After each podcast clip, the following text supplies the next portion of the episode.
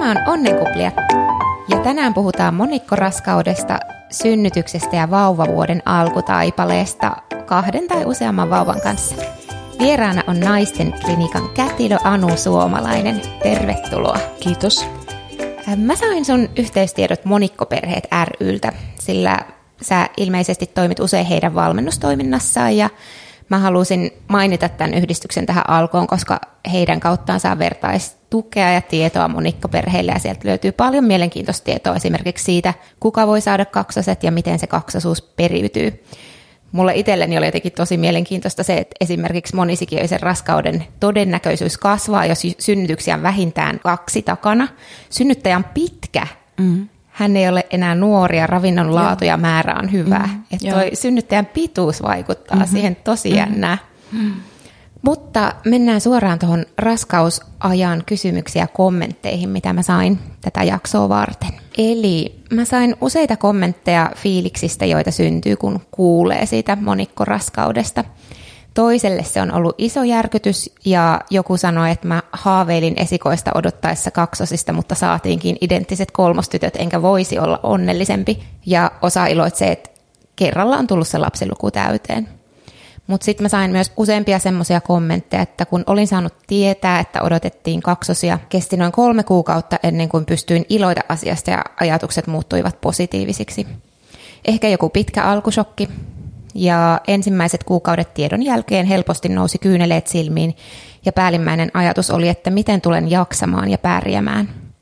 Nyt kaksoset ovat kuusi kuukautta ja hyvin menee, raskasta välillä, mutta tuplamäärä rakkautta – ja tosiaan tämän kommentoijan, tämä oli yhden henkilön kommentti, mutta tosi mm. moni muukin kommentoi juuri noilla sanoilla, että kuinkahan me pärjätään ja selvitään ja miten raha-asiat hoituu. Eli huoli ihan semmoisista käytännön mm. asioista useamman vauvan kanssa. Mm. Mitä sä sanoisit tällaisiin fiiliksiin ja mistä saa tukea monikkoraskauteen muualta kuin jo mainitun monikkoperheet ryn kautta? Joo. No kyllä se varmaan, kun lähtökohta useimmilla on, että se yksi vauva tulee ja sitten jos näkyykin kaksi, niin toki siinä niin kun tulee sellainen tunne, että apua, että miten, miten järjestyykö se, että kaksi vauvaa yhtä aikaa, mutta että se kokemus, mikä mulla on naisten klinikalta, niin näistä perheistä, niin se on toiminut ihan hyvin. Jos vauvat syntyy kovin ennenaikaisesti, niin tietysti vanhemmilla on niin kuin semmoinen tuplahuoli sitten, että miten vauvat voi ja toipuu siitä ennenaikaisuudesta, että kaksossynnytyksiin liittyy tai kaksosraskauksiin liittyy jonkun verran tämmöinen ennenaikaisuuden riski. Tosin yli puolet syntyy kyllä yli 37 viikkosina, että se on loppujen lopuksi aika pieni riski. Ja taloudelliset huolet tuntuu olevan ne suurimmat huolet, että useimmilla on niin esimerkiksi autonvaihto edessä, että jos perheessä on jo ennestäänkin lapsia, ja sitten tietysti nämä tuplarattaat, että onhan ne toki kalliimpia kuin yhden vauvan rattaat, että niin rattaat on muutenkin se isoin hankinta. Se on iso hankinta, niiden hinta on kivunut kyllä käsittämättömistä syistä. Mutta toki ehkä markkinoilla on valinnanvaraa, että on niinku semmoista edullisempaa ja sitten vähän kalliimpaa. Mutta mistä tukea saa, niin no monikkoperheyhdistyksellähän on näitä vertaistuki-iltoja. He järjestää muutaman kerran vuodessa. Ja sitten neuvola toki on hyvä lähde. Heillä on varmasti hyvä verkosto siihen, että minkälaisia eri yhdistyksiä on näille monikkoperhevanhemmille. Toki sitten ystäväpiiristäkin voi löytyä tai, tai ystävän ystävä tuntee jonkun, jolla on kaksoset, että voi haastatella. Nämä kaksosperheet on kyllä hyvin semmoisia avoimia ja mielellään jakaa sitä kokemusta ja tietoa. Että aina kannattaa kysyä, että perheet ei koe sitä mitenkään loukkaavana, vaan oikeastaan he on niin iloisia, että joku haluaa kokea tai kuulla heidän kokemuksensa. Itse asiassa mulle tuli ihan samanlainen fiilis, että mä sain semmoisen kommentin, että eniten vertaistukea on saanut somen kautta, etenkin Joo. Instasta ja Joo. että seuraan monia kaksosäitejä ja kolmosäitejä maailmalla ja Facebookissa on hyvät vertaistukiryhmät ja jopa monikkokirppareita. Mm, ja jotenkin kyllä. kaikista niistä fi- äh, niin tämmöisistä kommenteista mulle tuli sellainen fiilis, että monikkovanhemmilla on semmoinen tosi hyvä yhteisbuuki ja just se, että he haluavat jakaa sitä Joo. kokemusta muille samassa tilanteessa oleville. Joo, ja jos on vaikea, tietysti Facebookikin, niin se vaatii vähän semmoisen niin tarkan hakusanan näille ryhmille, että pitää tietää etukäteen, mutta kun Helsingin monikkoperheyhdistys järjestää muutaman kerran vuodessa näitä monikkodottajien ilta, ja se ensimmäinen iltaan tai tapaaminen on tämmöinen asiantuntijailta, missä on lääkäri ja kätilö. Paikalla nyt korona-aikana se on Teamsin kautta, mutta että se voi olla ehkä vieläkin helpompi tapa niin kuin kysyä sitten näistä vertaistukiryhmistä, koska Helsingin monikoperheyhdistyksellä on varmasti paljonkin tietoa ihan tarkoista näistä someosoitteista tai sitten jopa pienistä yhdistyksistä. Näitähän on koko Suomen maassa, että kattojärjestöhän on Suomen monikkoperheet ja heillä on toimintaa ympäri Suomen. Että mä olin tuossa viime syksynä, niin osallistuin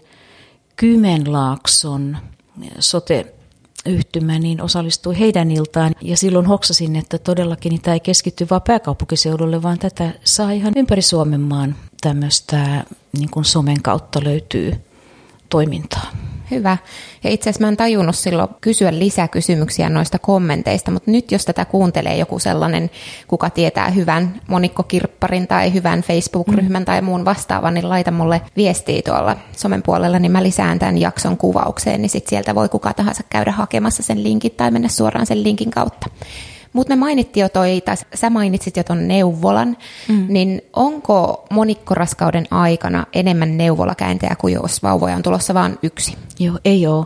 Niitä on ihan yhtä paljon kuin yhtä lasta odottavillakin, mutta sitten monikko-odottajat, niin he käy useammin äitiyspoliklinikalla. Eli ihan siellä erityissairaanhoidon piirissä ja pääkaupunkiseudulla niin naisten klinikalla ja sitten Espoossa, Essyssä, Espoon sairaalassa – Essyhän on vähän uusi nimi, se oli ennen Jorvin sairaala, mutta mm, onko siitä nyt pari vuotta, kun se valmistui sinne Espoon sairaalaan, niin tämä synnytystoiminta ja äitiyspoliklinikka siirtyi sinne.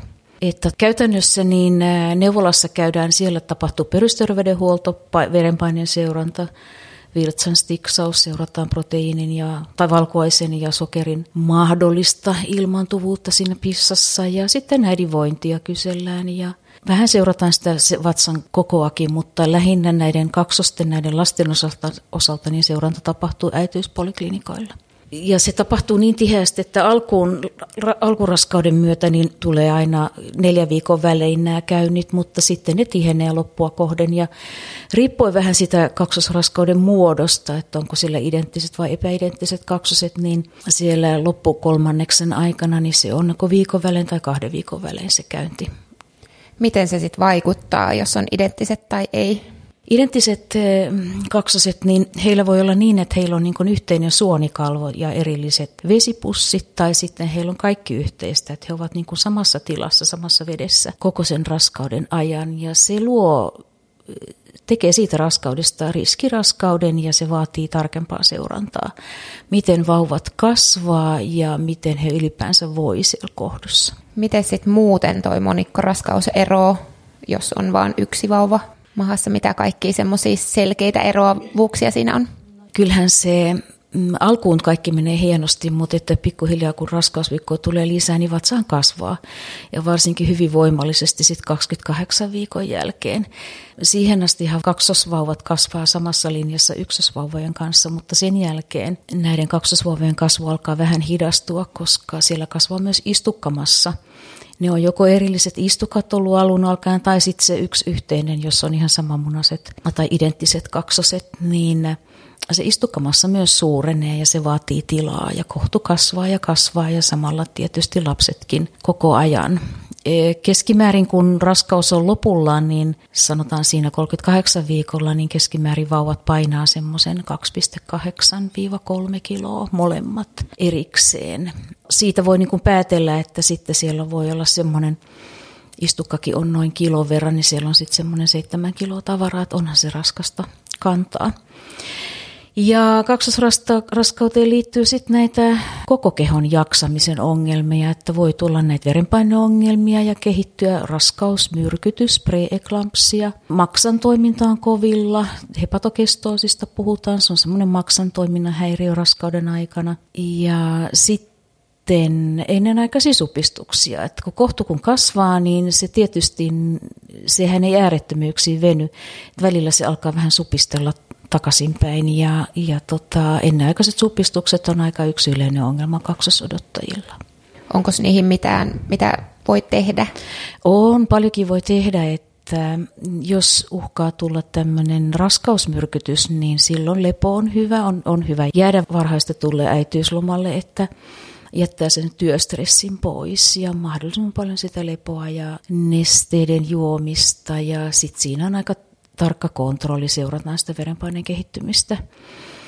Se on hyvin yksilöllistä, mitä kunkin naisen elimistö kestää, että toisilla voi olla jopa ihan sillä suvussa, että se ensimmäisen raskauden myötä niin tulee herkästi näitä raskausmyrkytysoireita. Ja se saattaa olla vähän periytyvä ominaisuus. Ja kaksosraskaus, kun se on niin kuin kaiken kaikkiaan raskaampi prosessi sille koko naisen elimistölle, varsinkin verenkiertoelimistölle, niin siellä saattaa sitten tulla sitä ilmentymää, että se keho yrittää niin hylkiä tätä, poistaa tätä raskautta. Että kehohan aina korjaa itse itseään hyvin paljon. Mutta meillähän on lääkitystä, että me voidaan verenpainetta hoitaa tiettyyn rajan asti ihan hyvin. Ja sitten jos on näitä ennenaikaisia supistuksia, meillä löytyy siihenkin lääkitys.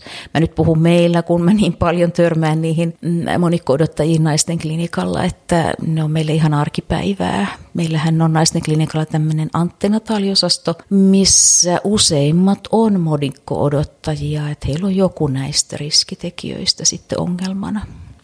Onko sitten niiden lääkkeiden lisäksi mitään, mitä itse voi tehdä niihin ennenaikaisiin supistuksiin? Lepo lepohoidosta ei ole niin kuin suurta näyttöä, että se auttaa, mutta jos itse kokee, että, että kun supistelee ja käy pitkäkseen lepäämään ja jos ne laantuu, niin kyllähän se silloin auttaa. Ja silloin sitä keinoa kannattaa käyttää. Ja sitten semmoiset kaikki raskaat työt, jos ty- työ on fyysisesti raskasta, ansiotyö, niin silloin siitä kyllä kannattaa puhua lääkärille äitipolikäynnille ja ottaa vaan sitä sairaslomaa siihen alkuun. Tai sitten jos kotona on kovin kuormitettu, että siellä on ennestään jo lapsia ja on paljon kotitöitä, niin sitten täytyy vaan koittaa puolison kanssa vähän enemmän jakaa niitä töitä tai sitten pyytää ihan läheisiltä kotiapua. Tai sitten voi tietysti tiedustella kaupungilta, että minkälaista kotiapua olisi saatavilla että mahdollisesti saa ihan julkiselta puolelta. Tämä oli itse asiassa kysymys tuonne myöhemmin sittenkin, kun lapsi tulee tai lapset tulee, että jos tulee monta lasta, niin kuvittelee, että tarvii enemmän sitä tukea Joo. ja apua, niin saako sellaista ihan konkreettista?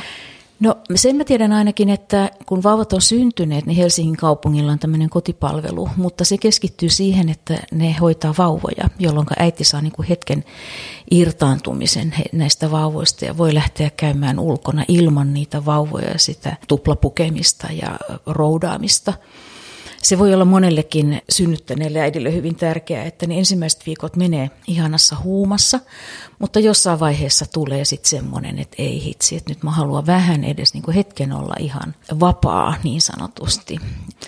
Kun aikaa kuluu, niin lapset, kyllähän ne toki, siihen tulee semmoinen tunne, että ne sitoo tosi paljon – niin siinä kohtaa olisi hyvä käyttää tätä Helsingin kotipalvelua, että saa niin hetken vapauden lapsista ja voi tehdä yksin jotain. Mutta he ei keskity siihen kodinhoitoon, mutta sitten taas kun on raskaana ja on niin sanotusti sairas, vaikka mielellään nyt en käyttäisi tätä sairassanaa luonnollisesta asiasta, mutta mutta uskoisin, että kaupungit pystyy siinä yhteydessä tarjoamaan sitten tämmöistä konkreettista niin kuin kodinhoitoapua. Niin just, että saa sitten keskittyä levättyä mm. sen mm. raskauden osalta. Hyvä. Miten mä sain tällaisen kommentin, että alkuraskauden ultrassa näkyi kolme alkiota, mm-hmm. mutta vain kahdella löytyi syke. Joo. Ja tässä tapauksessa kuukauden päästä ultrassa näkyi, että kaikki kolme ovat menossa mukana. Onko yleistä, että monikkoraskaudessa joissain alkioissa ei näy sykeä, joissain näkyy, ja mitä sitten, jos esim. tässä tapauksessa sille kolmannelle ei olisi tullut myöhemminkään sitä sykettä? Mm, joo, ei se kovin yleistä ole. Tämä riippuu ihan siitä, että missä vaiheessa, millä viikoilla se alkuraskauden ultra tehdään. Yleensähän se tehdään 11-13 viikoilla, ja silloin kyllä yleensä nämä sykkeet nähdään. Mutta jos menee kovin varhaisessa vaiheessa vaikka yksityiselle, niin, niin se on ihan luonnollista, että se syke ei vielä, sitä ei pysty sillä kaikukuvauksella ultraäänellä näkemään. Että tämä on niin kynekologian suositus, että ei ihan heti kun raskaus varmistuu, niin lähetettäisiin sinne ultraääneen. Meidän julkinen terveydenhuoltohan buukkaa ajan siihen 11-13 viikolle, mutta että olen ymmärtänyt, että monet käy aika paljon yksityisilläkin siinä alkuvaiheessa, varsinkin jos on ollut paljon raskaustoiveita, niin silloin saattaa tulla tämmöinen tilanne, että ihan joka sikiöstä ei se kaiku tuukkaan. No sitten jos se, sinne ei olisi muodostunutkaan mitään sykettä siihen kolmanteen pussiin, niin raskaus olisi jatkunut ihan entisellään kaksosraskautena. Se kolmas ruskuaspussi, niin se sieltä näivettyy ja jos siellä olisi ollut sikiökin, niin se kuivuu. Siitä tulee ennen vanha 90-luvulla puhuttiin paperisikiöistä. Eli ne oli tämmöisiä, mitä saatettiin löytää sitten, kun vauvat syntyi tai vauva, niin sieltä löytyi semmoinen pergamentoitunut sikiö, pieni pieni, jonka nyt saattoi tunnistaa, että tässä on ollut esimerkiksi kaksosraskaus. Että ei se aiheuta mitään ongelmia, luonto kyllä osaa hoitaa tämmöiset tilanteet. Sitten sä mainitsit tuolla aikaisemmin jo sen ennenaikaisuuden mahdollisuuden Joo. monikkoraskaudessa ja tosi moni mainitsi sen kommenteissa etukäteen ja tässä on yksi niistä. Joo. Jotenkin kauheasti pelkäsin sitä ennenaikaisuutta. On hyvä, että puhutaan riskiraskaudesta, mutta omalla kohdalla se taas ehkä varjosti sitä raskautta. Mä oon samaa mieltä, että että ei meidän ei pitäisi niin kauheasti puhua terveydenhuollossa niistä riskeistä. Ne on aina olemassa, mutta ne on, se koskettaa hyvin pientä osaa. Ja ne tulee ennakoivasti, että ne ei niin kuin yhtenä yönä synny, vaan että se pikkuhiljaa kehittyy nämä riskit tai ongelmat. Ja vaikka se verenpaineen nousu tai, tai sitten supistelu, se alkaa lievänä ja voi sitten tihentyä. Ja niin kuin, mm, mä itse aina ajattelen, että me liian paljon puhutaan riskeistä ja keskitytään vaan riskien etsimiseen ja hakemiseen. Että välillä tuntuu siltä, että niitä oikein niin kuin haetaan niin kuin suurennuslasin kanssa, kun kuitenkin jokaisen raskana olevan pitäisi vaan saada saada nauttia tästä raskaudesta, koska se on hienoa aikaa, se on aivan fantastista, se ihmiset, naiset kasvattaa uutta elämää, se tuntuu aivan upealta. Tämän nyt voin tietysti kertoa omakohtaisista kokemuksista, että kun on kolme vauvaa odottanut, niin eri aikaan toki, niin kuinka mahtavaa se on se uuden elämän synty omassa kehossa, kun alkaa tuntea vauvan liikkeet. Mä itse tuolla työpaikallani puhun sen puolesta, että kyllä meidän pitää enemmän korostaa sitä iloa ja riemua siitä, että on näinkin onnekkaasti käynyt, että tulee kaksi vauvaa yhtä aikaa tai peräti kolmoset. Että tota, mä en tiedä, miten neuvola tähän suhtautuu, mutta että kyllä meillä tuossa erikoissairaanhoidossa on ihan selkeästi parantamisen paikka, että pitäisi enemmänkin niin kuin löytää niitä hyviä asioita ja puhua mieluummin niistä. Asiakkaat itse kyllä havahtuu, että hei nyt on tämmöinen tunne, että onko tässä joku ongelma. Joo, ja sä mainitsitkin tuolla aikaisemmin, että miten iso prosentti se olikaan, että suurin osa kuitenkin syntyy vasta sen viikon 37 yli puolet. jälkeen, yli, yli puolet. puolet joo. Mm. Et olikin yksi kysymys tuli, että miten suuri ennen aikaisuuden riski on sit monikkoraskaudessa. Joo, mulla on ihan tuohon dataakin, niin tota, alle 28 viikkoisina syntyy 1,2 prosenttia kaikista kaksosraskauksista tai monikkoraskauksista. Ja sitten siellä 28-32 viikolla tulee 5,7 prosenttia syntyy ja sitten tässä haarukassa 32-37 on tämä 42,9. Eli siis suurin osa syntyy kuitenkin yli 32 viikoilla ja, ja näistäkin puolet yli 37 viikoilla, että se ennenaikaisuuden riski on aika häviävän pieni. Ja sitähän pelkää kyllä kaikki ihan yksi, Joo. vaikka odottaisi yhtä vauvaa. No varsinkin silloin, jos sillä on ollut taustalla jo haasteita, on mennyt kesken, useampi keskenmeno tullut, tai sitten jos on näillä keinohedelmöityksellä saatu aikaiseksi, niin ne odotukset on kovat ja, ja se pelko on siellä takaraivossa koko ajan. Ja siitä, senkin vuoksi mun mielestäni niin pitäisi luoda enemmän sitä positiivista, myönteistä ilmapiiriä tuolla erikoissairaanhoidossakin. Mitenkäs pitkälle sit on toivottavaa, että raskaus kestää? No mielellään ihan 38 viikolle, mutta ongelma ei ole, jos vauvat syntyy 36 viikoilla. Siihen mennessä he ovat vain painosia, mutta heillä on niin keuhkot kehittynyt useimmilla aivan erinomaisen hyvin.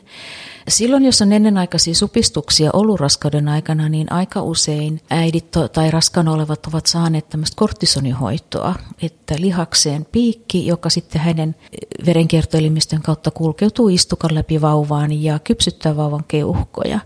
Se on hyvä lääke, osoittautunut ihan erinomaiseksi, että 91 kun mä aloitin työni kätilönä naisten klinikalla, niin tämä oli iso haaste näissä ennenaikaisissa keskosvauvoilla tämä hengitys.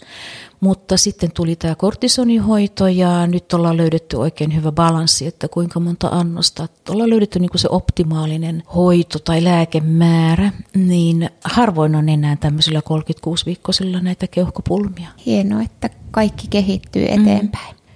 Mä en nyt haluaisi kysyä tätä, koska sä just sanoit, että ei pitäisi niin paljon puhua siitä riskiraskaudesta, mm-hmm. mutta mitä muita riskejä siinä olikaan kuin toi ennenaikaisuus? Tämmöinen kysymys tuli ja sähän mainitsitkin niitä raskausmyrkytystä sun muuta, mutta...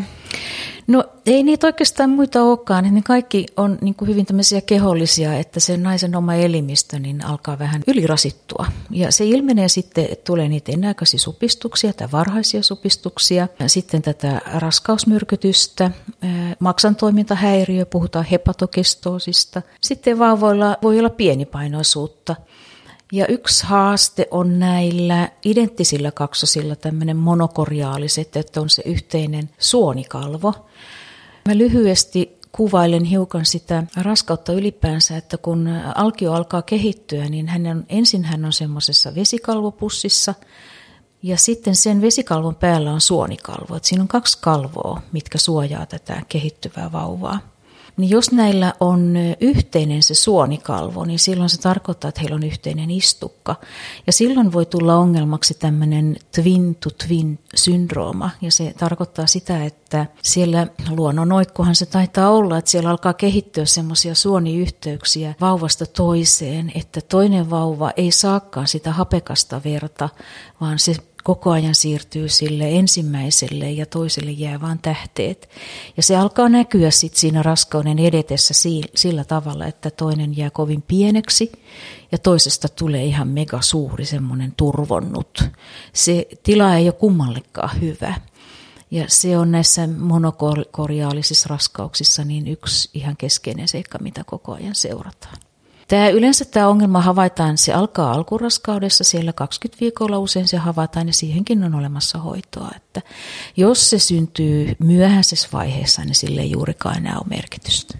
Oliko tämä just kun tuli yksi kysymys, että, että miten se istukka vaikuttaa, eli voi olla eri istukat tai yhteinen istukka, niin mitä tämä tarkoittaa ja miten se vaikuttaa raskauteen? Onko tämä just liittyy tähän, no, tämä mitä li- äsken joo, Tämä, joo, tämä liittyy tähän, että, että tota, kaikkein semmoinen Kynekologien mielestä helpoin kaksosraskaus on sellainen, missä on kaikki erillistä, että on omat vesikalvot ja omat nämä suonikalvot ja omat istukat. Mutta sitten tämä identtisyys vaikuttaa, että kun on yhteinen se suonikalvo ja yhteinen istukka, niin siihen liittyy näitä riskejä enemmän. Ja heidän kohdallaan niin se raskauden seuranta loppuvaiheessa onkin tarkempaa. Ja heidän kohdallaan usein synnytyskin on vähän sitten aikaisemmin. Että jos on täysin tämmöinen nyt mä puhun vähän tätä sairaalaslangia, mutta mono mono tarkoittaa, että lapset on yhdessä siellä samassa vesikalvo-suonikalvopussissa. Niin hehän kieppuu siellä veden varassa ihan miten sattuu ja usein se napanurra on kuin lettinauha, että he onnistuu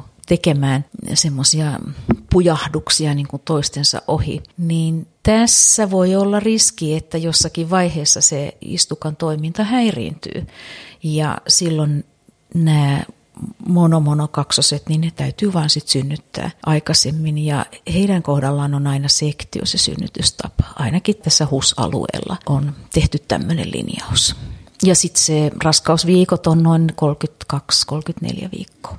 Me ollaankin just siirtymässä tuohon synnytykseen, mm-hmm. mutta vielä tästä raskaudesta viimeinen kysymys, mm-hmm. että miten monikkoraskaudet yleensä sujuvat? Onko sulla jotain tiettyjä hyvinvoinnin vinkkejä just monikkoraskauteen muu kuin se, että yritä ajatella positiivisesti? niin. Yleensä monikkoraskaudet siis sujuu tosi hyvin ja vinkkejä on tietysti hyvä ravinto ja kannattaa välttää paljon liiallista sokerin syöntiä, että vähän sitä ruokavalioa muuttaa semmoiseksi sanoisinko välimeren ruokavalioksi. Että kala on hirveän hyvää, lihakin tarvitaan jonkin verran, että lihassa on paljon rautaa, että se elimistö tai nämä vauvat, niin hehän niin kuin syövät niitä äidin rautavarastoja, mutta toki neuvola ohjaa sitten esimerkiksi rautatablettien käytön. Ja sittenhän meillä on ainakin HUS-alueella ohjeistus, että kun kaksosraskaus alkaa, niin aloitetaan myös aspiriinihoito, joka ehkäisee sitten justi tätä raskausmyrkytyksen muodostumista. Mitä se tarkoittaa aspiriinihoito? Aspiriini, jos on tämmöinen, puhutaan asahoidosta, eli ihan vanha kunnon lääke aspiriini, niin se vähentää sitä raskausmyrkytyksen ilmaantuvuutta. Aha. Se parantaa verenkiertoa. Mutta onko aspiriini yleensä sellainen, että mitä ei raskauden aikana saa ottaa? No käytännössä ei. Meillä on vaan tullut uusia lääkkeitä, parasetamoli ja burana. Lähinnä parasetamoli on niin kuin raskana olevan lääke kaikkiin vaivoihin. Mutta aspiriini, ei, se ei haittaa, se ei ole vaarallista raskana olevalle ja tietyillä annoksilla se on kaikille kyllä sama, riippumatta sitten koosta, pituudesta tai painosta. Mutta sen on todettu ehkäisevän justiin nimenomaan tätä raskausmyrkytystä, joka on erinomainen mun mielestä tosi hyvä keksintö, koska raskausmyrkytys ei aiheuta ongelmia vain vauvoille, vaan se voi aiheuttaa isoja ongelmia myös sille odottajalle. Aspiriinia ei syödä ihan lo, raskauden loppuun asti, että kyllä se viimeistään 36 viikolla ja lopetetaan. Hyvä. Mutta sitten mennään siihen synnytykseen Joo. ja synnytyksen valmistautumiseen. Onko siinä mitään eroa, kun ottaa yhtä vauvaa tai useampia? No Käytännössä ei, hyvin vähän ja se liittyy siihen ponnistusvaiheeseen. Mutta esimerkiksi nämä kaikki kivunlievitys konstit helpottaa äidin oloa, kun supistelee, niin ne on ihan samat. Meillä on lääkkeettömiä, hyvä arsenaali ja lääkkeitä on hyvä arsenaali. Et sitten vasta kun vauvat alkaa syntyä ihan konkreettisesti, että A-vauvan pää jo pilkistää häpyhuulten välistä, niin äh, siinä vaiheessa ruvetaan sitten miettimään sitä ponnistusasentoa. No kaksosäiti ei voi synnyttää jakkaralla, hän ei voi synnyttää veteen, toistaiseksi ainakaan vielä Suomen maassa. Kyllä sitä on tehty, että ei se niin kuin mahdotonta ole, mutta että linjaus tällä hetkellä on tämä. Yleensä kaksosäiti synnyttää A-vauvan, että hän on tuossa sängyssä joko kyljellään tai sitten jo kääntyneenä semmoisen puolistuvan asentoon. Lääkäreiden toive on, että kun B-vauva rupeaa syntymään, niin äiti todella on siinä puolistuvassa asennossa. Toisinaan on jopa sitten tämmöiset jalkatuet, eli semmoinen kynekologinen pöytä. Jos vauva on esimerkiksi perätilassa, niin silloin siitä voi olla paljon hyötyä. Minkä takia ei voi esimerkiksi jakkaraa käyttää ja minkä takia P-vauvassa toivotaan, että on siinä puoliistuvassa asennossa? Meillä on nyt se käsitys tällä hetkellä, että kun A-vauva on syntynyt, niin se kohtuhan on ollut niin kuin iso, kun sinne on mennyt, mahtunut kaksi vauvaa. Kohtu ei heti ala supistella pieneksi jälleen, vaan itse asiassa kun A-vauva syntyy, niin supistukset lopahtaa, se kohtu huilaa. No sitten kun se on semmoinen ylivenyttynyt, niin siinä on ainakin teoreettinen riski, että se vauva, se B-vauva, kääntyykin poikittain, jolloin vauvahan ei voi syntyä poikittain horisontaalisesti, vaan hänen täytyy tulla vertikaalisesti peppu tai pää edellä, niin se on sitten pattitilanne, jos vauva ehtii kääntyä poikittain, hän on hankala saada kääntymään enää sitten pystyasentoon, että se ulkokäännös on vähän hankalaa, koska kohtulihas on melko löysä siinä kohtaa. Luonnostaan kohtu alkaa supistella, kun se on hetken huilannut aavaavan jälkeen. Mutta kyllä me sairaalassa me käytetään aina oksitosiinia siinä vaiheessa, että me niin kuin boostataan sitä kohtua, että me saadaan takaisin ne hyvät supistukset ja sitten saadaan pysymään se B-vauva tässä pystyasennossa. No jakkaralla synnyttäessä on hyvin mahdotonta, kun jakkara on, me ollaan lattiatasossa ja se on ensinnäkin synnyttäjälle niin aika raskasta istua pidempään siinä jakkaralla, kun sehän sehän ei ole semmoinen jakkara niin kuin nyt kuvitellaan, vaan se on vain tämmöinen hevosenkengän muotoinen rinkula, että siellä on vaan niin kuin osa peffasta roikkuu reunalla, että siinä ei kovin pitkään pysty istumaan. Mä oon kyllä nähnyt videoita, oli yksi kotisynnytys Saksassa, missä hän synnytti kaksoset seisten. Ainakin sen videon mukaan meni kaikki hyvin. Ja sitten mä oon nähnyt semmoisen venäläisen video, missä vauvat syntyi veteen. A oli päätilassa ja B perätilassa. Että tahdon sanoa sitä, että kaikki on kyllä mahdollista, mutta se niin paljon riippuu meidän lääkäreistä, gynekologeista, koska heillähän nyt loppukädessä on aina se synnytyksen hoidon vastuu näissä monikkosynnytyksissä. Oletteko te sitten siinä puoliistuvassa asennossa, jos siinä on ja toinen on jo syntynyt, niin pidättekö te sitä joo, vatsaa jotenkin joo. kasassa, että se kyllä, kyllä, ei joo. pysty No siinä meillä on ultraäänilaite mukana ja sitten meillä on toinen, meillä on kaksi lääkäriä siinä, toinen lääkäri sitten niin pitää kiinni sitä B-vauvaa, että se pysyy pystyasennossa. Että se ei pääse kellahtamaan. Sitten kun hän sormillaan tuntee, että kohtuulihas alkaa supistella, niin pikkuhiljaa hän voisi irrottaa sen otteensa. Itse asiassa tulikin kysymys, että miten vauvat yleensä asettuvat kohdussa ennen synnytystä.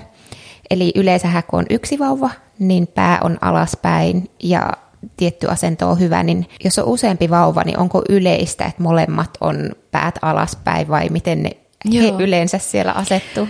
No se on yleisin muoto, että molemmat on pää alaspäin, puhutaan raivotarjonnasta. Ja toiseksi yleisin on sitten tämä, että A, se ensimmäinen vauva lähempänä synnytyskanavaa on pää alaspäin, mutta toinen on perätilassa. Ja sitten kolmanneksi yleisin on se, että ne molemmat vauvat on perätilassa. Kaksosvauvat on näissä raskausmuodoissa niin lähestulkoon aina he ovat vähän niin kuin limittäin, että he suinkaan yhtä aikaa pyri ulos, ei siihen synnytyskanavan mahdu. Tämä on ongelma nyt juuri siinä monomonoraskaudessa, että kun ne vauvat on siinä samassa vesitilassa, niin jos vaikka kalvot puhkeaa, niin siinähän voi käydä niin, että he molemmat yhtä aikaa sukeltaa siihen synnytyskanavaan. Ja sehän on haastava tilanne, kun ei, ei he yhtä aikaa mahdu siitä ahtaimmasta kohdasta läpi, vaan että sitten ne saattavat hakautua toisiinsa, että ei synny kumpikaan. Mutta pääsääntöisesti niin kun raskaus etenee ja synnytyksen hetki lähestyy, niin siellä on toinen vauvoista on asettunut jo sinne synnytyskanavaan, että se pää tai peppu tuntuu oikein hyvin siellä olevan tässä lantion maaliassa. Ja toinen on yleensä siellä kohdun pohjassa tuntuu, täällä niin kuin puhutaan funduksessa, joka on täällä ikään kuin navan yläpuolella. Hän on siellä vähän viistossa, ei suinkaan vielä aivan semmoisessa suorassa vertikaalisessa mitassa, vaan pikkusen viistossa. Miten kestääkö sitten monikkovauvojen alatiesynnytys huomattavasti kauemmin? Ei kestä, ei, ei. Se avautuminen tapahtuu ihan samassa tahdissa kuin yhtä lasta odottavallakin. Ensisynnyttäjän synnytys on aina vähän pidempi kuin uudelleen synnyttäjän. Keskimäärin yksi oppikirja sanoo, että ensisynnyttäjän synnytyksen kesto on semmoinen 12 tai 5-12 tuntia, mutta kyllä mä nyt varaisin siihen ensimmäiseen synnytykseen niin kuin kaiken kaikkiaan vuorokaudenkin koska alkuvaihe voi olla pitkä ja harras ennen kuin se kohdonsuu lähtee niin kuin avautumaan. Siinä tapahtuu paljon jo ennen sitä. Ja meillä tämä kätilökulttuuri ja vähän niin kuin tuo yleinen tietämys liittyy aina vaan siihen avautumiseen ja sentteihin, eikä niinkään puhuta semmoisesta pre-laborista, eli että, että supistaa paljon ja se on hyödyllistä supistelua, vaikka se ei ole vielä mitattavissa sieltä kohdun suulta. Mutta avautuminen on siis ihan yhtä mm, sujuvaa, yhtä nopeata tai hidasta kuin yhtä vauvaa odottavalla. Ponnistusvaihe kestää sitten vähän pidempään, mutta ei, ei suinkaan niin kuin A-vauvan kohdalla, vaan sitten siihen tulee se pieni lisäaika, kun pitää synnyttää se B-vauva, eli ponnistaa B-vauva. Meillä on nyt tällä hetkellä tämmöinen näkemys, että paras lopputulos syntyy. Tarkoittaa siis, että B-vauvakin on hyväkuntoinen, kun hän syntyy noin 20 minuutin sisään siitä A-vauvasta. 90-luvulla niin me odotettiin ja odotettiin, saatto mennä tota tunti tai kaksikin, mutta sitten huomattiin, että se ei ole oikein järkevää, koska kohdunsuu saattaa mennä myös sitten alkaa sulkeutua, mennä suppuun.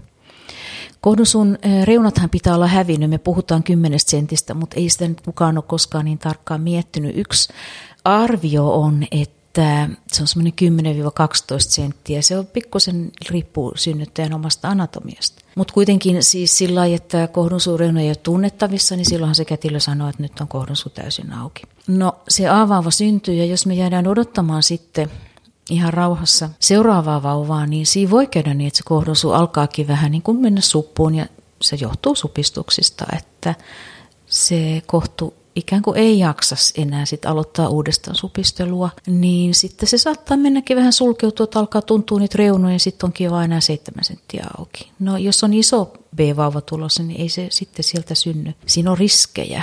Mitäs teettekö te jotain siinä vaiheessa, niin että syntyisi alateitse vai mennäänkö sitten sektioon? No meillä No tuossa vaiheessa kyllä me tehdään, meillä on anoksitosiin infuusio, se semmoinen, puhutaan supistustipasta sehän meillä on aina käytössä ja usein se auttaakin tuossa tilanteessa, että enää harvoin, mä en nyt mennä muista 2000-luvulla tämmöisiä tilanteisiin oltaisiin edes jouduttu. Että ne, nämä muistikuvat on todellakin sieltä 90-luvulta. Joskus mentiin sektioon, kun huomattiin, että ei se sopistustippakaan auta, että nyt täytyy vaan sitten ottaa tämmöinen puhuttiin modonaisten klinikka, että A alakautta, B yläkautta.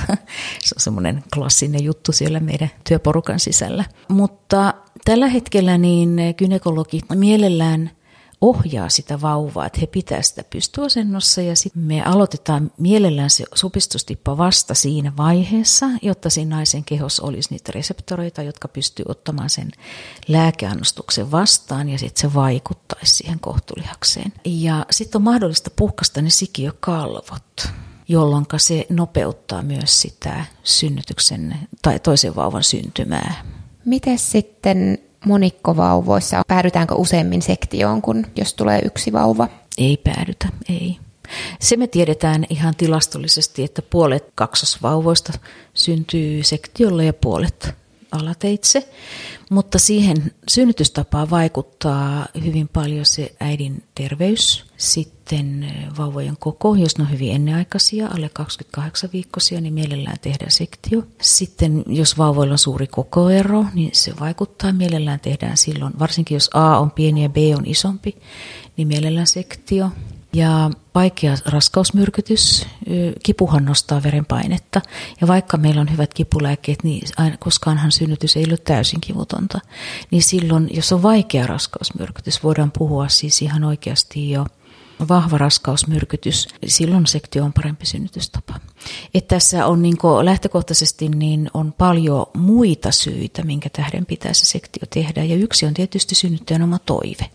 Hänellä on saattanut olla edellinen synnytys alateitse, joka ei mennyt ihan putkeen, siitä on jäänyt huono maku tavalla tai toisella, niin on hyvin ymmärrettävää, että kahta lasta hän ei nyt ainakaan rupea sitten yrittämään alateitse. Kyllä. Olisiko vielä jotain kommenttia, mitä sulla olisi tähän synnytykseen liittyen vai mennäänkö kotiin vauvojen kanssa? No synnytykseen liittyen, niin monikkosynnyttäjät me otetaan mielellään niin kuin hyvin varhaisessa vaiheessa sinne synnytysosastolle, että yhtä lasta odottavat, niin heitähän me ohjataan pysymään kotona mahdollisimman pitkään, niin kauan kuin se heistä itsestä tuntuu hyvältä. Mutta monikko-odottajat pyydetään aika pian, kun he soittaa, että nyt supistelee tai tihkuu lapsivettä tai on jotain pientä veristä vuotoa tai muuta, semmoista ennakoivaa, joka niin näyttää siltä, että synnytys on käynnistymässä. Ihan sen tähden, että me halutaan niin kuin seurata vauvojen vointia. Se voi olla vähän ehkä ylihoitoa, mutta... Kyllä mä ainakin itse kokisin, että se olisi niin kuin turvallisempi olo. niin.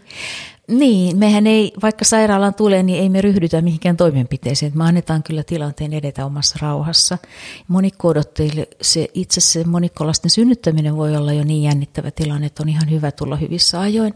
Ja tehtiin vähän niin kuin tutustua siihen paikkaan ja tilaan ja sopeutua siihen. Ikään kuin laskeutua sinne, että tämä on nyt se mun synnytyskotini. Mutta meiltähän löytyy kaikki nämä lääkkeettömät lievityskeinotkin, jos puhutaan tenssistä, tämmöinen neurostimulaattori, jota fysioterapia käyttää paljon, että itse ei tarvitse sitä hankkia missään vaiheessa, ellei sitten erityisesti halua, mutta että sairaala on varustautunut erittäin hyvin myös tämmöisiin lääkkeettömiin keinoihin, mitä yleensä synnyttäjät yhtä lasta odottavat, niin tekee jo kotona. Että me vaan, se kodinomaisuus voidaan säilyttää siellä sairaalassakin, että Siis me suhtaudutaan siihen, niin kuin, että mennään sen tilanteen mukaan. Siis paras lopputulos on yleensä on, jos kaksosraskaus tai kaksossynnytys käynnistyy ihan spontaanisti. Niitähän jonkun verran kyllä käynnistetään näistä riskisyistä juuri, mutta käynnistys ei aina onnistu, että niistä kyllä sitten sieltäkin tulee sitten myös niitä sektiopäätöksiä toisinaan. Voiko sitten monikkoraskaus tai kai se voi mennä niin kuin yliaikaiseksi vai annetaanko sen sitten? Yli, mielellään yli 40 viikon ei anneta mennä, että sitten kyllä jo H40 niin ruvetaan sitä käynnistystä tekemään, ehdottamaan tai vahvasti ainakin suosittelemaan. Tämähän ei ole kenellekään pakko, vaan se on aina niin kuin se lääkärin paras näkemys siitä tilanteesta. Nyt on maailmalta tullut semmoistakin viestiä, että olisiko optimaalisin aika kaksosille syntyä noin H38, mutta siitä on näyttöä puolesta ja vastaan. Mm, itse ajattelen niin, että ei voi olla niin, että meillä on niin kuin eh, vuosisatoja syntynyt myös kaksosia ja ne on syntynyt kuka milloinkin, että siinä ei ole niin kuin tiettyä päivämäärää asetettu, että etteikö se voisi edelleenkin tapahtua niin. Aivan. Mutta miten sitten kotiin pääsy vauvojen kanssa? Millaisia arkineuvoja sä antaisit kotiutuvalle monikkovauvojen vanhemmille? No joo, tuossa mä haastattelin mun sisareni pojan vaimoa, koska hän nyt kuitenkin synnytti lapset ja sitten hänellä on niin kuin se parhaassa muistissa se arki vauvojen kanssa. Nämä tytöt on nyt 11-vuotiaita, mutta vielä tämä Mira muistaa hyvin sen ajan, kun vauvat syntyi ja vauvat tuli kotiin. He syntyi 36 viikolla ihan hienosti, itse asiassa kyllä käynnistettynä raskausmyrkytyksen vuoksi ja erittäin hienosti alateitse. Ja olivat semmoisia 2,2 ja 2,4, muistelen.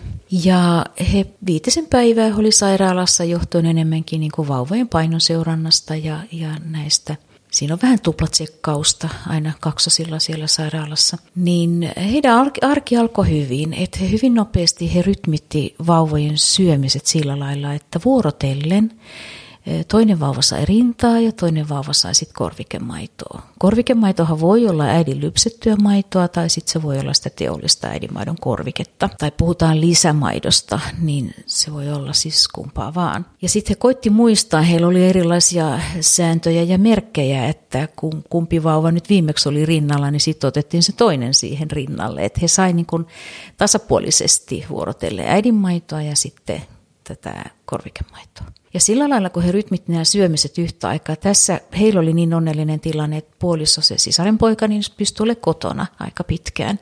Niin hän oli aina sitten se, joka syötti tuttipullolla sitä toista vauvaa. Niin kun vauvat söi yhtä aikaa, niin he myös nukkui yhtä aikaa. Ja heille tuli nälkä yhtä aikaa. Niin se meni kuin tanssi heillä itse asiassa. Että ainakaan tälle perheelle ei jäänyt mitään semmoista painajasmaista oloa siitä ensimmäisestä vuodesta. Että se rytmitys on kyllä hyvä asia. Sitähän me pyritään tuolla sairaalassakin tekemään, että ohjataan vanhempia, että vauvat kannattaa syöttää samaan aikaan. Alkuunhan vauvat, eihän he tiedä niin kuin päivärytmistä yhtään mikä ei, eikä oikeastaan myöskään siitä kaverista, että monelta se söi.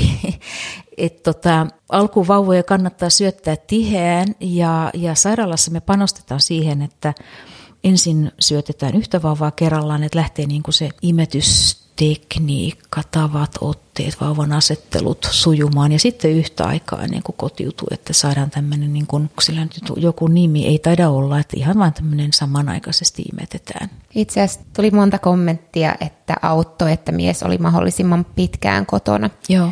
yhtä aikaa. Joo. Ja tämä imetys oli just isoin kommentti, mikä on mietityttänyt etukäteen, Joo. Että riittääkö maito kahdelle – Kyllä riittää, kyllä riittää. Jos haluaisi niin kuin Joo. omaa maitoa. Joo. Maitoa tulee niin paljon, kun niitä rintoja stimuloidaan, että riittää vaikka kolmellekin jos vaan on se kärsivällisyys, että vauvat on jatkuvasti imeä rintaa. Ja varsinkin se alkuvaihe, se ensimmäinen kuukausi, niin jos haluaa, että vauvat on ihan täysimetyksellä, se tarkoittaa sitä, että he saa pelkästään äidinmaitoa niin vauvoja pitää syöttää tiheästi. Ja jopa semmoinen 8-12, tai siis oikeastaan 8-12 kertaa vuorokaudessa. No kahdeksan kertaa vuorokaudessa niin se on kolmen tunnin välein, 12 kertaa niin se on sitten kahden tunnin välein. Mutta se pieni vaiva kannattaa, jos suinkin on äidillä motivaatiota ja sitten se semmoinen jaksamista ja sitten jos hänellä on niin kuin lisäkädet siellä kotona, joka tekee sitten kaiken muun, vaihtaa vaipat, pyykkää, tekee ruokaa, siivoaa, kohentaa kotia, tekee hankintoja, on yhteydessä sukulaisiin, niin kyllä maito riittää. Se on ehtymätön luonnonvara. Niin kauan kuin lapsia imettää, niin niin kauan maitoa muodostuu. Sitten tuli kysymyksiä, että miten monikkovauvojen imetys yleensä onnistuukaan, niin tuossahan sä mainitsit, että oli, kuulosti mun mielestä tosi näppärältä, mm, että mm. molemmat söi yhtä aikaa. Mm. Ja... Imetys onnistuu hyvin. Alkuvaiheessa ensimmäisen ensimmäisen viikon aikana voi olla haasteita sen imuotteen kanssa, riippuen vauvasta. Se on semmoinen anatominen yhteensopivuus, sillä on iso merkitys. Riippuen rinnan nännin muodosta. Jos nänni on kovin matala, niin siinä ehkä alkuun tarvitaan sitten aika paljonkin sitä fiilausta, että miten se vauva saadaan siihen rintaan tarttumaan ja saatetaan tarvita tämmöistä rintakumia siinä alussa. Ja sitten riippuu vauvoista, että jos he on vähän ennenaikaisia, he voi olla hiukka semmoisia laiskan pulskeita syömään, että heitä pitää muistutella siihen imemiseen. Ja sitten löytää se paras mahdollinen asento, että milloin vauva saa semmoisen erittäin hyvän imuotteen. Se tarkoittaa sitä, että vauvalla on niin mahdollisimman paljon sitä rintaa siellä suussa, jolloin hän saa vedettyä sen nännin sinne aivan takakitalakeen ja silloin se alaleuka pumppaa sieltä nännipihan takaa sitä maitoa vauvan suuhun. Nämä on asioita, näihin hän ei kukaan ei ole seppä syntyessään eikä kenenkään. Tätä ei voi niin opetella. Kirjosta voi lukea paljon ja se on hyvä perehtyä imetysasioihin, mutta et sitä ei voi niin etukäteen opetella. Et kukaan ei ole pro, kun vauvat syntyy. Mutta sen takia meillä on niin tuolla sairaalassa näitä imetysohjaajia, imetyskoordinaattoreita ja myös neuvolat on panostanut siihen, että heillä on nimenomaan tätä imetysosaamista. He on panostanut hyvin paljon viime vuosina tähän asiaan. Tiedätkö sitten, että miten helposti se onnistus, että molemmat on rinnalla samaan aikaan? Tuntuu aika Joo. akrobatialta melkein. Joo, no nyt hirveän hyvä asento on se takanoja-asento. Se on aika uutta, että ehkä kymmenen vuotta sitten niin kaksosäidit imetti imetystyynyn kanssa, oli, istuivat sohvalla ja sitten oli tämä tyyny, semmoinen hevosenkengän muotoinen tyyny ympärille ja vauvat siinä tyynyn päällä ja sitten äiti ikään kuin vähän niin kuin roikku siinä vauvojen päällä. Mutta äidille helpompi imetysasento on semmoinen takanoja, että hän on kuin divaanissa lekottelee selällään ylävartalo vähän pystyssä ja vauvat tulee vatsalleen siihen äidin rintakehän päälle. Ja sitten tyynyillä tuetaan äidin käsiä ja siellä voi vähän rintaa tai äidin käsi tukee rintaa. Et oikeastaan siinä on mahdollisimman vähän mitään lisätyökaluja, että siinä on itse asiassa vain se äidin keho, äidin ruumiin osat, jotka sitten luo sen hyvän imemisalustan sille vastasyntyneelle. Kyllä mä, jos mä ajattelen, niin kyllä tuohon apukädet tarvii siihen asetteluun, varsinkin alussa. Alussa on, tarvii, joo. Kun yhdenkin vauvan kanssa niin epävarma, kun hän on niin mm, pieni, ettei niinku mm. niin oikein osaa vielä niitä otteita. Niin. Joo, alussa tarvii apukäsiä. Sen takia me pyritään kyllä kaikille monikkoperheille niin järjestämään se perhehuone sit synnytyksen jälkeen. Ja mahdollisimman nopsaa vauvat rinnalle, kun vauvat syntyy. Et esimerkiksi synnytyksen jälkeen välittömästi. Sillä ei ole merkitystä, syntyykö vauvat synnytyshuoneessa vai sektiosalissa. Vauvoillahan on vaistonvarainen käytös heti syntymästään lähtien ja siinä noin 50 minuutin iässä niin ensimmäisen kerran on hyvin vahvana se imemisrefleksi. Ja sitä kannattaa hyödyntää, että mitä niin kuin nopeammin ja useammin se vauva pääsee harjoittelemaan sitä rinnan imemistä, niin sen helpommaksi se imeminen käy. Ja se vahvistaa myös sitä äidin luottamusta omiin kykyihinsä, kun hän näkee, kuinka niin kuin näppärästi vauva hakeutuu rinnalle ja aloittaa itse imemisen, löytää sen rinnan. Niin se luo sitä semmoista itsetuntoa ja vahvuutta itselle, että okei, ei tämä nyt olekaan niin monimutkainen juttu, että ei mun tarvii niin kauheasti tietää ja säätää tässä, että ne vauvatkin osaa paljon. Tästä muuten palataan vielä hetkeksi synnytykseen, kun vauva A on syntynyt, mutta saattaa mennä vielä tovi ennen kuin vauva B mm. tulee, niin mitä vauva A tekee sillä aikaa, kun B vasta syntyy? no meillä on tapana, että kun nyt tämä ihokontakti on hyvin tiedossa jo ihan kaikilla näillä odottavilla perheillä, niin meillä on tapana, että että jos äiti haluaa, niin hän voi ottaa vauvan hetkeksi rinnalle, mutta sitten toki hänellä alkaa se B-vauvan työstäminen. Se voi olla äidille haastavaa, että kun siinä on ihmisiä ympärillä ja sitten saattaa olla siellä joku tekee sisätutkimusta alapäässä, niin voi olla ehkä mukavampi, että saa keskittyä yhteen asiaan kerrallaan, niin sitten on se puoliso. Että monet puolisot, erityisesti niin miehet, ovat ihanasti heittäytynyt mukaan tähän ihokontaktijuttuun he ovat siellä jo ylävartalo paljana odottamassa, että he saa sen aavaavan omalle iholleen. Ihan samalla tavalla rintakehällä niin kuin äidillekin, jos hän imettäisi, niin laitetaan vauvan. Ja sitten isä ottaa siihen tuolin, selkänojallisen tuolin viereen ja istuu siinä aavauvan kanssa äidin vierellä. Ja sitten äiti rupeaa synnyttää B-vauvaa ja sitten B-vauva jää äidin rintakehälle. Sitten takaisin taas tuohon kotiasioihin, eli myös moni sanoi, että unijuttuja olisi kannattanut opiskella, eli millaisia uni haasteita monikkolapsilla on, tai olisiko sulla jotain vinkkejä sellaiseen sujuvaan Joo. monikkovauvan uneen? No mä tätä perheystäväni Miraa haastattelin, niin hän koki, että oli hyvä, että vauvat oli yhdessä kaiken aikaa. Et alkuun he oli samoissa vaunuissa, nokat vastakkain, ja kotona myös sisällä nukkuvat samassa pinnasängyssä. Vauvahan aistii, jos kukaan ei ole lähellä. Sen ihan näkee yksisvauvoista, että jos vauva on yksin huoneessa, vaikka jätetty makuuhuoneeseen nukkumaan rauhassa, niin aika pian hän herää, kun hän aistii sen. Hän niin tunnistaa, että tässä ei ole kukaan lähellä. Ja ihminen on kuitenkin laumaeläin. Eli tästä syystä niin moni yhtä, yhden lapsen kanssakin niin voi joskus olla helisemässä, jos hän yrittää niin kun laittaa vauvan nukkumaan sinne omaan kalustettuun lastenhuoneeseen. Et kaksoset aina yhdessä, niin kauan kuin ne mahtuu vain samaan punkkaan niin yhdessä. Sen huomaa sitten kyllä, jos ne alkaa häiritä toisiaan, että toisen uni keskeytyy, kun toinen rupeaa potkimaan. Koska heillä on se sanaton yhteys siellä kohdussa, niin sitä kannattaa ylläpitää. Ja tota, sitten se syöttörytmi auttaa paljon. Kun he syö yhtä aikaa, niin he myös niin kuin nukahtaa, simattaa yhtä aikaa. Ja useimmille kyllä tulee nälkä yhtä aikaa. Että jos on pelkällä äidinmaidolla, se sulaa nopeammin ja suolisto käyttää sen tehokkaammin, jolloin heille tulee nopeammin nälkä. Sitten se syöttöväli voi olla kaksi tuntia tai uniaika kaksi tuntia. Mutta että sitten kun siinä on korviketta mukana, niin saattaa olla, että venähtää kolmeen tuntiin. Jos on pienipainoiset vauvat, kotiutuu, niin toki sairaala ohjeistaakin, että kolmen tunnin välein pitää syöttää, jolloin siinä sitten tulee sitä herättelyä, mutta vauvathan herää kyllä helposti, että se ei ole ongelma sinänsä. Hyvä.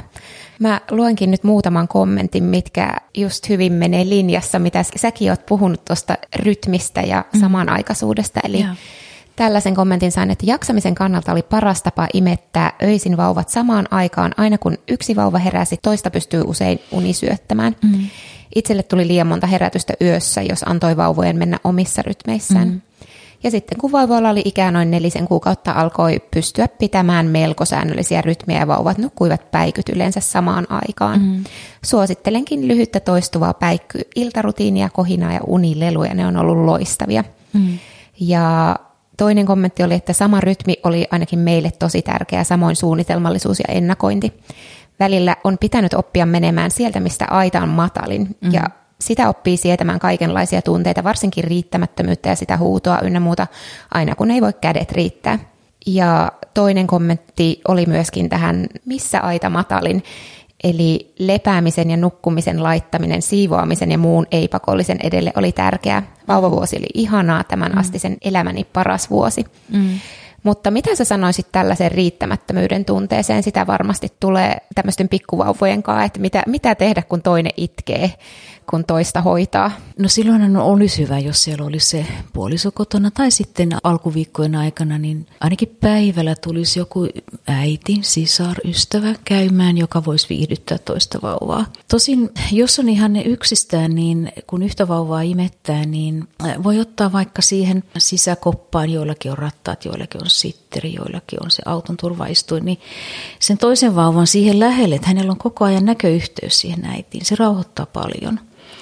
Ja tietysti tutti on hyvä apu, että kyllähän ne vauvat, vaikka heillä on nälkä, niin he kyllä niin vähän aikaa, muutaman minuutin, niin sietää sitä nälkänsä imemällä tätä tuttia. Mä en suosittele sitä, että toisella laitettaisiin pullo suuhun tuettuna siihen suuhun ja, ja hän niin kuin ilman sitä läheisyyttä saisi sen maitonsa. Se voi olla niin kuin ehkä näppärä ratkaisu tilapäisesti, mutta ei mitenkään niin kuin rutiininomaisesti, koska kyllä se vauva tarvii siinä syömisessä sitä läheisyyttä hyvin paljon. Mutta tämä voisi olla konsti, että se toinen vauva on siinä ihan lähellä ja hän näkee äitinsä kaiken aikaa. Hän näkee, että silloin hän tietää, että hän on turvassa, hän on lähellä, häntä ei ole unohdettu ja hän on tyytyväinen siempre. Sitten kun nämä vauvat kasvaa, kun valveiluaikahan alkaa lisääntyä siinä yhden kuukauden jälkeen, että he, heillä on niin se hereilläoloaikaa, että he ei enää nukahdakaan välttämättä heti syömisen jälkeen. Niin edelleen pitäisi nämä kaksoset lähekkään toisiaan ja vaikka sillä lailla, että heillä on näköyhteyskin toisiinsa, koska mikään ei ole kiinnostavampaa toisesta vauvasta kuin toinen vauva. Että tämän on huomaa ihan näissä yhden lapsen perheissä, että kun on kaksivuotias ja tulee vauva, niin se vauva viihtyy tuntikausia seuraamalla sen kaksi kaksivuotiaan touhuja, kun se samalla pöpöttää siinä sille vastasyntyneelle. Kaksoset on siitä ihania, että heillehän syntyy ihan oma kieli, että sitä ei aikuiset pysty ymmärtämään. Heillä on niin kuin sitä jokellusta, jonka, joka, joka on heidän kielensä ja kuka meistä tietää, vaikka he ymmärtäisivät toinen toisiaan. Että se ei ole vain pelkkä ääntelyä, vaan että siinä niillä tavuilla ja ään, äännähdyksillä on joku merkitys. Itse ihanaa. Mm. No mut hei, semmoisiakin kommentteja tuli, että kun kuulin monikko raskaudesta, alkoi pyöriä päässä ajatukset, että pääsenkö mä vauvojen kanssa kerhoihin, harrastuksiin ja muihin, niin toinen kommentti puolestaan tähän tavallaan vastaamaan tuli, että lähde rohkeasti vauvojen kanssa joka paikkaan. Ihmiset yleensä auttaa mielellään. Mm, näin se on. Mm-hmm. Ja sitten sain sellaisen kommentin, että suurin selviytymiskeino on ollut se, että keskittynyt positiivisiin asioihin ja nauttinut kaikista maailman pienistäkin hetkistä. Näin se on, että kun niitä kaksosia odottaa, niin ei kannata luoda hirveän suuria odotuksia itselle. Enemminkin voi luoda odotuksia sille puolisolle, että niin puhua asiasta etukäteen, että hei, sun apua nyt tarvitaan, tämä tulee olemaan Tämä voi olla ihan yhtä kaaosta, eihän kukaan ei tiedä.